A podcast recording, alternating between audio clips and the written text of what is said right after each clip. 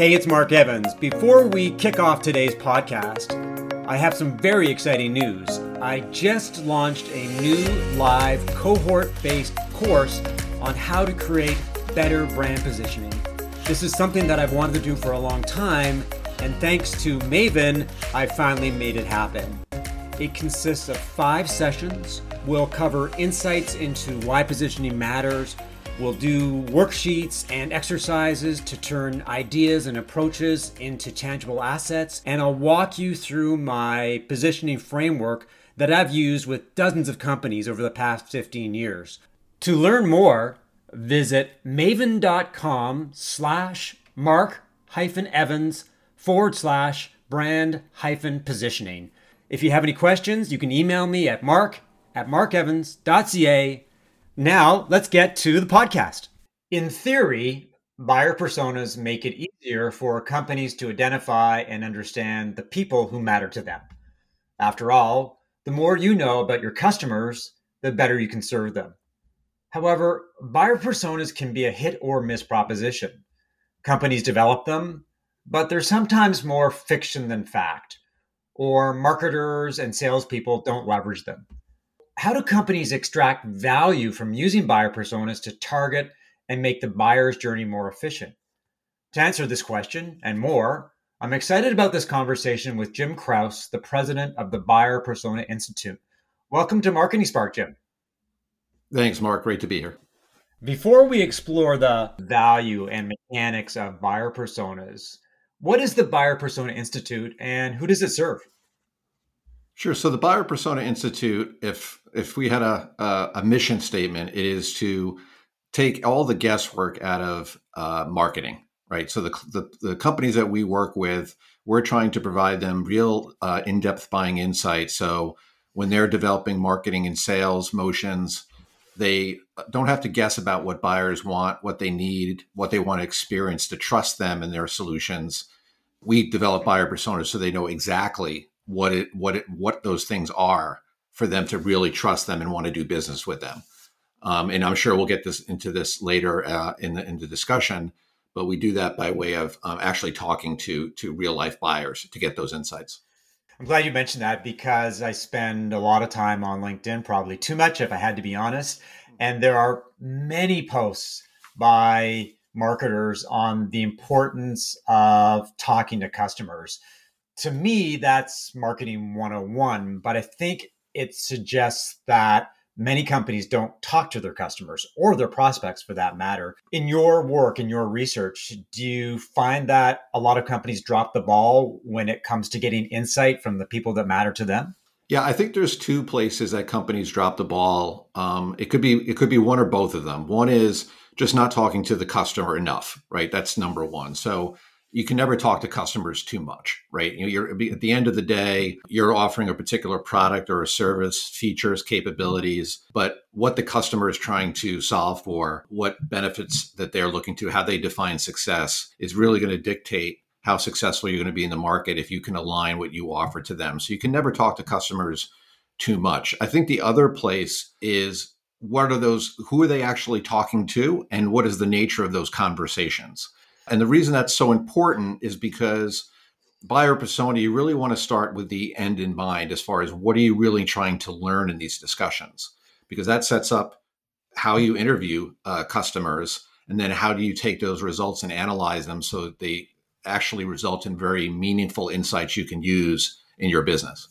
It's interesting because getting things out of buyer personas. Ultimately buyer personas only have value if you can extract insights that you can use to drive forward your business. Before we get into the buyer persona creation and development what are the most effective ways in your experience that marketers and salespeople can get tangible and actual insight from customers and prospects? Because it's one thing to talk to them. It's another thing to ask the right questions to get the insight that you need to do better marketing do better sales in addition to actually talking to customers, in your experience, what are the different vehicles that marketers and salespeople can use? So there's a lot of different uh, inputs that you can get, and none of them are wrong or right. I think they're all great, right? So you can get input from analysts, you can get input from your sales folks, customer facing people, customer service people. Um, you can get inputs from any win loss analysis or, or, interviews you you do. There's an, any number of places. The other place, which is really a, a, a valuable place to go, is just to talk to recent buyers uh, uh, who have recently made the exact same buying decision that you're trying to influence. And these aren't your current customers necessarily. These are folks that literally made the same decision you're trying to influence them. And then I would say for now, the biggest advice I can give you when you're talking to these folks is you want to understand their buyer's story. That's the way we kind of look at it. So the interviews that we do and we talk to our clients about doing if they'd like to do them themselves is to go into the interview really just as a journalist would. You're trying to understand their entire buyer's journey from literally the moment that they had a need for a particular product or service all the way until they make the final decision. It's not a, you know, a survey, rating, ranking type. It's really an exploratory interview and just being very curious, being a great listener and just asking uh, good questions to try to get at certain insights that are going to be the most helpful to your marketing sales team. As an ex journalist, I appreciate the reference to asking journalistic type of questions and, and having mm-hmm. people tell stories. Let me ask you a couple of softball questions, buyer persona 101 questions, and then we'll get into the nitty gritty of developing buyer personas and how to get value from them.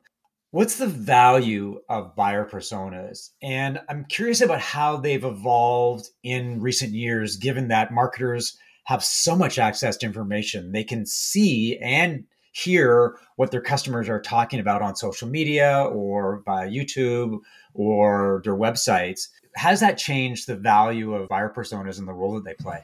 Yeah, so first thing I'll mention is just defining what a buyer persona is. And I just want to make one key distinction here because it really probably drives everything else we're going to talk to. A lot of times in the market, when you hear the words buyer persona, oftentimes that means to somebody that is a fictional avatar of a particular individual or role in the organization. So if you're talking about technology companies that are working with different IT and business folks, you know, maybe it's a buyer persona for the CIO role. You have descriptive characteristics of what that CIO may look like, education, overall priorities, top challenges, and that's all great and that's useful. But what you want to do with your buyer persona is take it a, a step further. You want to understand more than just the person. You want to understand the ins and outs of the actual buying decision that they're making. And the, the buying decision you want to focus on is the one that you're creating the buyer persona for. So the way we define buyer persona is in-depth buying insights about a very specific buying decision. So as an example, if you sell CRM software, that's deep buying insights about CRM buying decisions. And we'll talk a little bit probably in a moment about key elements to include your in your persona. To answer your second question, once you have these buying insights, they add tremendous value. I mean, a lot of our clients call them cheat sheets because they take all the guesswork out of if you're trying to develop positioning, messaging strategies, sales plays, even ways to overcome sales objections. These give you all the insights you need to go and do that. Number one is they help from a messaging standpoint at top, middle, and bottom of the funnel, no matter where a sales uh, a prospect is. It's going to give you insights there. The second thing that we found is really valuable with personas, particularly in today's economy, is prioritization. Right? I mean, I oftentimes marketers there's any number of things they could be doing. Sales folks are demanding certain things, execs are demanding certain things. You're trying to put uh, different things out that could help help business performance. What buyers personas really do is they help you really zero in on where are we going to get the most bang for a buck and where should we focus on the buyer's journey and then what should we be communicating in that buyer's journey. So the prioritization is a is a huge value, particularly in a tight economy. I guess from what you said, buyer personas could have a marketing problem. It's the idea that a buyer persona is sits in someone on the wall or in front of some, on somebody's desktop computer and they look at it and it's that typical name title hobbies interests are they married how old are they how much money do they make? And that is someone's perception of a buyer persona. So i think what you said stands in direct contrast because i look at your definition as being something that offers intelligence and insight and guidance and direction the common view of a buyer persona is that it's this fictional, sort of useful representation of what a buyer could look like. And maybe that's the problem with buyer personas is, is that people really don't know their role and how they should be constituted. Yeah, it's a it's a double edged sword for us. Uh, to, to, be honest with you, Mark, we've we've talked about changing the name of our of our organization and calling buyer personas. And there's we could probably have a meaningful conversation about the marketing aspect of it. Um, but the reality is, you know, once the, the beauty of it is once people get it, it's a, a very simple methodology. It's it's just very logical. It just all makes sense. It's almost like, oh wow, why was I focused there? I should really be trying to understand the buying decision because the reality is it's very hard to talk about technology products. It's very hard to differentiate yourself in a market where a lot if you go to websites you see a lot of competitors talking about benefits a very benefit oriented messaging or they're talking about the same messages. And that's fine. That may get you in the initial consideration set or give you a look. Once you get past that it all becomes how can you make them feel as good as possible that they're making a really good decision? That's what they want. They want to have confidence in a decision that they're going to get a certain outcome that they want. And to do that you got to go beyond just you know a fictional avatar of of a, of a certain role in the decision. You really need to know what they want out of that buying decision. Love to get more insight into the customer story and and the different ways that that can be illustrated in a buyer persona. Maybe I can ask you about the key elements of a buyer persona and the steps that companies should take to develop them. And this is obviously could be a very long conversation. And then, as important, what types of data and insights should be collected to inform the process? Yeah, so uh, this is the crux of all of it. One of the things we had a, a Buyer Persona Institute's been around for 15 years, and we've probably worked with over 150 companies, primarily B2B, a lot of tech. One of the things that we figured out pretty quickly is we need to come up with a framework that makes buyer personas, the information, highly relevant and highly logical for both marketers and sellers, right? And it also needs to make sense in how we collect the data. We advocate talking to recent buyers as of a buying decision you're trying to influence. So what that means is again, I'll just stick with the CRM example. It could be pick any technology or solution or any any uh, high consideration buying decision. You want to think about finding somebody that has made that exact buying decision in the past 6 to 12 months. Not necessarily your customers. You can go talk to your customers on your own, but these are folks that are you may not have any line of sight on, right? And what you want to do is in-depth interviews with them. Interviews typically take 30 or 40 minutes. And you want to find patterns. You want to just do one interview. Um, you want to do a number of these interviews. And you want to find patterns across all the data that you collect. And what we do is our approach to interviewing is at the very the, really there's only one scripted question we ask at the very beginning where we say, "Take me back to the day when you first decided you needed X." um, using CRM as an example. And then then you just you um, ask a, a, lot of probing questions to really understand, you know, how did they come up with uh, the fact that they even had a need for the product? How do they find success? What is success to them?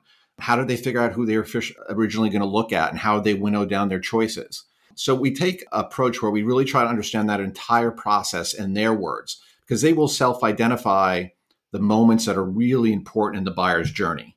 And that's critical because we're not looking to give them a list and say, you know, which information source did you use the most? We're trying to have them tell us what were the different information sources they used and talk about them so that they self identify what's truly important. So we do a number of those interviews and then we look across them to find patterns in the data. And our buyer personas consist of five key elements. The first one is called priority initiatives, and that's really just triggers. this is literally what are the things that gets buyers even looking um, at a certain point of time. You may have had a certain challenge or business opportunity for uh, for any number of months, years, whatever. What was the thing that really got you going to get started? That's number one. The second thing we call success factors, and this is absolutely critical because these are buyers literally telling us how they define success. What does success look like for them? Third thing is uh, perceived barriers. This is one of one of my favorites. It's it's kind of the bad news, but it's it's something that gets overlooked a lot of times in buyer personas. And perceived barriers are all the reasons that a buyer would not want to make this investment or make it with a certain provider. So again, these are high consideration decisions. They're probably a certain investment. There's other costs that you're taking into training people how to use technology, for example. If you don't think that buyers are, have some trepidation uh, you're mistaken. They do. And we want to learn what are all those things that they have anxiety about? What are they concerned about? The fourth one's decision criteria. And this is a super powerful one because these are all the questions they're going to have for you. So if you're in the consideration set or they're just trying to figure out who they want to consider, these are all the questions that they're going to ask different providers that they're considering. And then the fifth and last thing is the buyer's journey. So this is literally by them telling us their full story, we're able to really understand what are the steps that they uh, they take in the process. Who are the people that have some type of influence or say? What information sources are they using and do they trust? So that we can really paint a picture what that buyer's journey looks like. Think about it. Now you've got a buyer persona with these five elements. It literally tells you everything that you need to know to figure out where do you best meet buyers where they are, what kinds of things do they need to know and experience to have full confidence in you. The other thing, going back to what I had said earlier, is it helps you really prioritize now, right? Because now if you have 10 features, you know, I can guarantee you they don't care about all 10 features. If you know what their success factors are and some of the key questions they ask from the decision criteria, you're going to be able to hone in on, you know, this is where we really need to spend some time and make make the customer feel really good about this capability and that they can achieve the result that they want. Now, to be clear, when you're doing this research, are you talking to customers, recent customers, existing customers, customers who have been in the fold for a while? Or is it a combination of customers and people who are in the market for a CRM, for example, but a company has never had contact with them. They haven't filled out a, a form. They haven't asked for a demo. It's completely cold. Do you combine the two inputs? It, it's the latter. So you may end up talking to customers, but we would not suggest that you actively recruit them per se, because you want, there's a couple of reasons for that. One is you want the, the buyer persona to be representative of the market. When I say market, I mean the entire market. And the reason that's so important is because A, it gives you visibility into opportunities that you're probably not even seeing if you're just talking to your current customers. The other reason it's absolutely critical is because one of the key ways to get traction with the buyer personas on the back end is to socialize these amongst the marketing, sales, and product departments. And if you come to them with a market study with rigor that you went out and talked to recent buyers that weren't just your customers, it's impossible to ignore, right? Because these are things that nobody has line of sight on because they're not your current customers. So when we say recent buyers, we carefully define what the buying decision is that you're trying to influence and then we go find folks that made that exact buying decision. Many times it will be people that we talk to that made a buying decision for a, a deal that you were never involved in, but you would love to have in your sales pipeline. That's what we're trying to try to really bring to the table here, and it's pretty powerful. Well, the sixty-four thousand dollar question, and this may be proprietary information through the Buyers Institute, is how do you find those buyers, people or companies that decided not to buy a company's product, they bought somebody else, and how do you convince them to provide you with insight, given the fact that, well, they've already made their decision? They may not be willing to share their feelings or their thoughts, especially with somebody who didn't get their business. What are the tools that you use or the approaches that you take to leverage information from these type of customers? The first thing that you do is you want to define the buying decision and the target buyer as specifically as you can. Um, and that sounds very straightforward, but it's not always as straightforward as, as, as it would appear. We actually do a one hour meeting when we do a new study where we bring the marketing, product, and sales folks and we define very specifically what is this buying decision? Who are we really going after? And it may be that it could be a certain solution, but it's got to be a certain solution with certain components. And then also who is the target buyer, whether it's you know certain industries, e sizes, geos, other type of things. So that's number one. Define that very specifically. Then the second step to get to your question is we work with, and uh, you you can work with outside recruiters that can help find these folks. What you do is you develop a, it's just a short questionnaire. It's probably a 10, 15 minute questionnaire typically, where we ask very specific questions to find people that were recently involved in that buying decision. And we were pretty stringent about it, right? Not only have, must have they evaluated and purchased that, this, that solution in the past 12 months, we also make sure that they are heavily involved in the process because again, we're not trying to just get insights on them as individuals. They are literally the voice box for their organization, describing to us all the things that went on, all the things that were important for their organization, including themselves. We provide uh, stipends. So these are quote unquote research interviews. So we provide stipends, honorariums. And usually, folks are, if we find them, if they have the time, they're very willing to talk to us because they get some money. They usually get value out of the conversation. Because again, remember, this is something that's they have an opinion about because this is something that was really important to them, this decision, right? They're not guessing. This is not them making things up. This is literally, they're telling you exactly what was important to them. So that's the base, that basically the way we secure them uh, for the interviews. I have been doing a lot of exploration recently on the brand positioning process. And one of the key elements or pillars is the whole idea of jobs to be done which is a very popular concept in terms of trying to get insight into what customers want, the way that they think and they feel. How does that framework fit into the development of buyer personas? It, it's very similar. I mean, I would say it's it's a component of our interviews. What it's probably most close closely tied to is our success factors dimension, as far as what outcomes they want to achieve. But we also see it show up in in terms of uh, perceived barriers or their concerns or decision criteria It'll also come up there as well. But basically, it's just a, it would, I would say it's a component of our interview. But the key thing is we're trying to understand what is that job to be done? What is success for them? You know, how do they define it as specifically as possible? Because that's absolutely critical. Once buyer personas have been developed, two questions here. How does marketing and sales leverage them, get maximum input from the value that you've delivered and the insight that you've created. And on the flip side, what are the mistakes or pitfalls to avoid when using buyer personas? How to use them? One of the things I would highly recommend is is to socialize the results first. You would want to have folks when you're first figuring out what is the buying decision you're trying to influence in your target buyer. You want to have folks in your organization that have any stake in the results part of that design meeting because that's just going to create buy-in for the results right from the start. And then you want to socialize them. And my favorite meetings, quite honestly, are readouts of buyer personas when we have sales, marketing, product all in the in the room or virtual room together, because it's just it's just a great way to, for people to really triangulate around what is the actual market telling us, what do buyers actually want in the market, the other beauty is it really starts triggering all kinds of ideas. Like, hey, we need more of this. Somebody started doing that. Let's do a little more of that. Maybe we maybe we don't need to do this. Or and, and all this great dialogue starts that just kind of kicks off a tidal wave of action after. Another thing we'd re- I'd recommend doing is it's a simple mapping exercise. If you think about a, a Venn diagram, you know, two circles, intersecting circles. The one circle is everything that buyers want and need. And that's the buyer persona, essentially. So if you do the buyer persona as way I described, you're going to know everything you want and need. There's no there's no fiction to it. You're going to know it. The other circle is your capabilities. What are you as an organization objectively? What are you able to do? What are you able to do well? In particular, where's the areas that you know are now important and you can really differentiate yourself?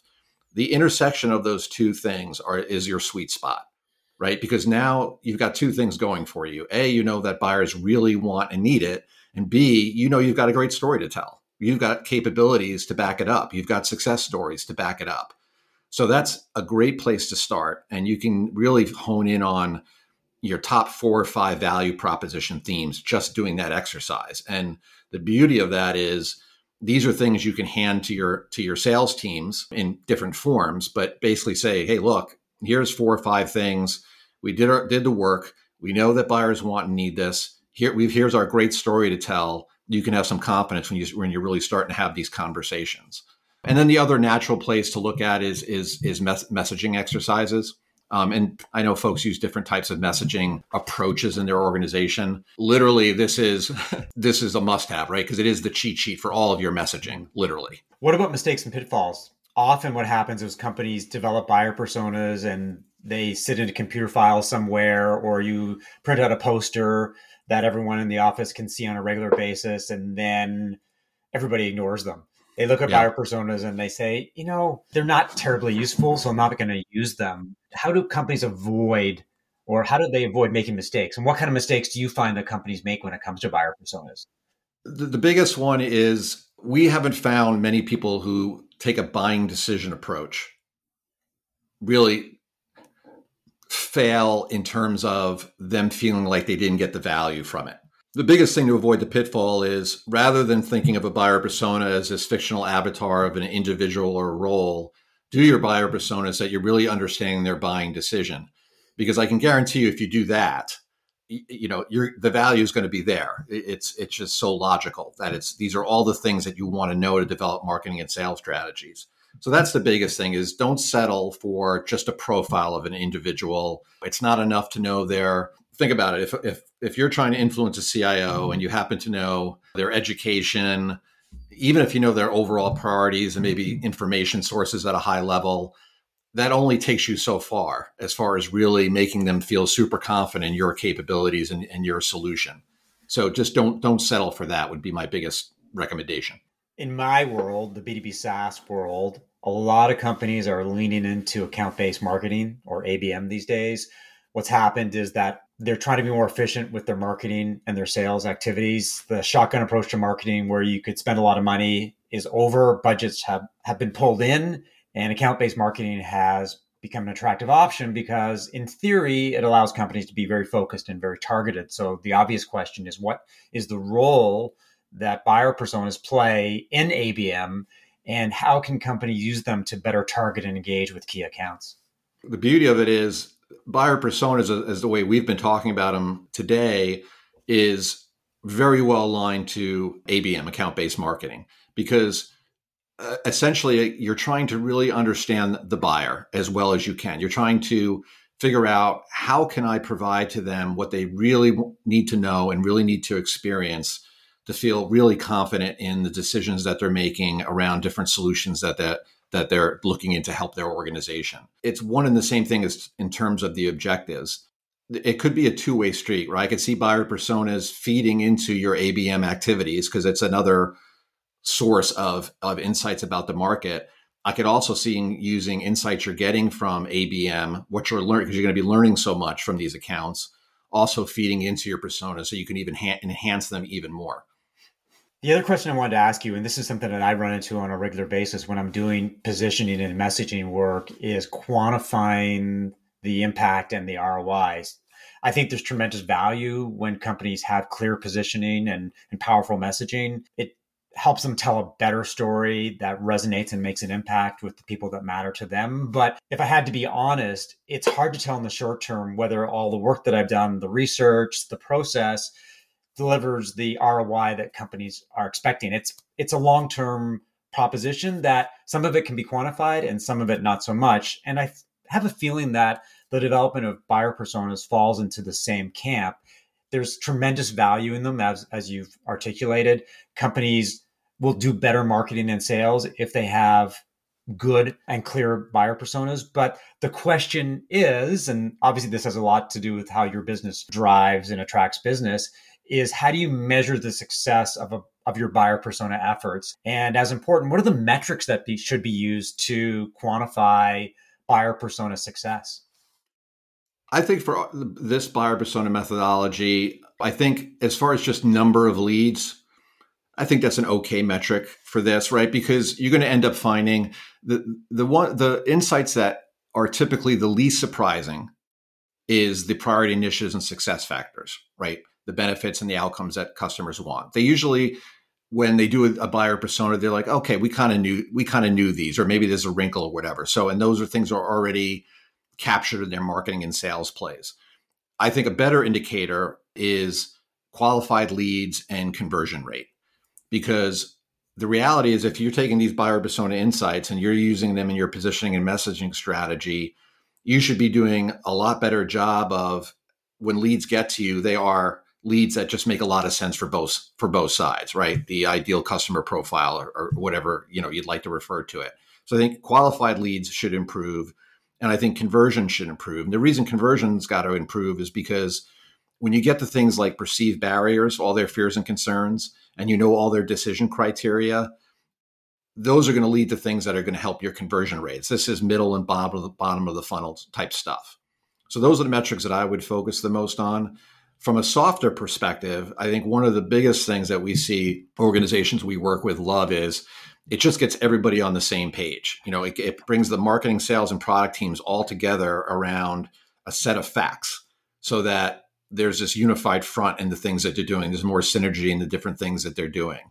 I think there's some hard metrics to look at, but I also think there's some softer things to look at as well. I agree with you, but a little bit of pushback. Well, first, let me start with what I agree with. I think the process when it comes to developing buyer personas and positioning for that matter delivers tremendous value and insight because once people get a deep understanding of their customers and how they think and feel and, and behave, then that informs a lot of their thinking and their decisions. But the pushback is how do you correlate leads and, and MQLs with better buyer personas? Because I run into this when I develop positioning is that if we do A, B will happen. In marketing, it's really hard these days. So, how do you explain or how do you justify the fact that you've done all this work and we're using qualified leads as as a right. criteria for success? It's is it it strikes me as a bit of a hard argument sometimes, especially when you're talking to the CFO. Yeah, it is. It is hard. I mean, measuring the um, the ROI of marketing investment is is always difficult, regardless if it's buyer personas or otherwise. I think where our clients have had the most success proving the case from a hard metric standpoint has just been before and after things, right? Where they do not necessarily an A B test per se, although they may be doing that as well, which is fantastic. They'll look at different points in time where they have certain performance and then they made some significant changes and they looked at that over a period of time and those are the ones that are able to usually quantify or be able to you know make the argument. I think the other thing is for these buyer personas one of the way we've seen organizations make the case for them is just looking at what a typical deliverable is a buyer persona deliverable because they're so logical in the insights that they give. You look at them and you say well this has to help us. There's, there's no way this can't help us. It's not the metrics you're looking for per se, but it's it's appealing to somebody's greater logic, greater reasoning. Thanks for the great insight into buyer personas. It's a topic that I've wanted to explore for a long time. Appreciate the information that you delivered and how to make buyer personas into very powerful and tangible marketing and sales assets. And I particularly like the framework that you use because I think it does a great job of demystifying the fact that you've got these buyer personas that don't offer a lot of value that most people are in the process. So thank you for that. Uh, one final question is where can people learn more about you and the Buyer Persona Institute? Buyerpersona.com. Um, pretty simple to remember. We've got a number of different things there. Uh, we've got some buyer persona templates, sample deliverables. Uh, we have a masterclass, uh, self-paced masterclass if folks want to really get get in the ins and outs of how to do this themselves. And we have an, a number of blogs up there that talk about all different angles and aspects, including the methodology and the, and the framework that we discussed today, if they want to dig a bit a bit deeper. Well, that's awesome, Jim. Thanks very much. Appreciate it. Sure. Thank you, Mark. I enjoyed it.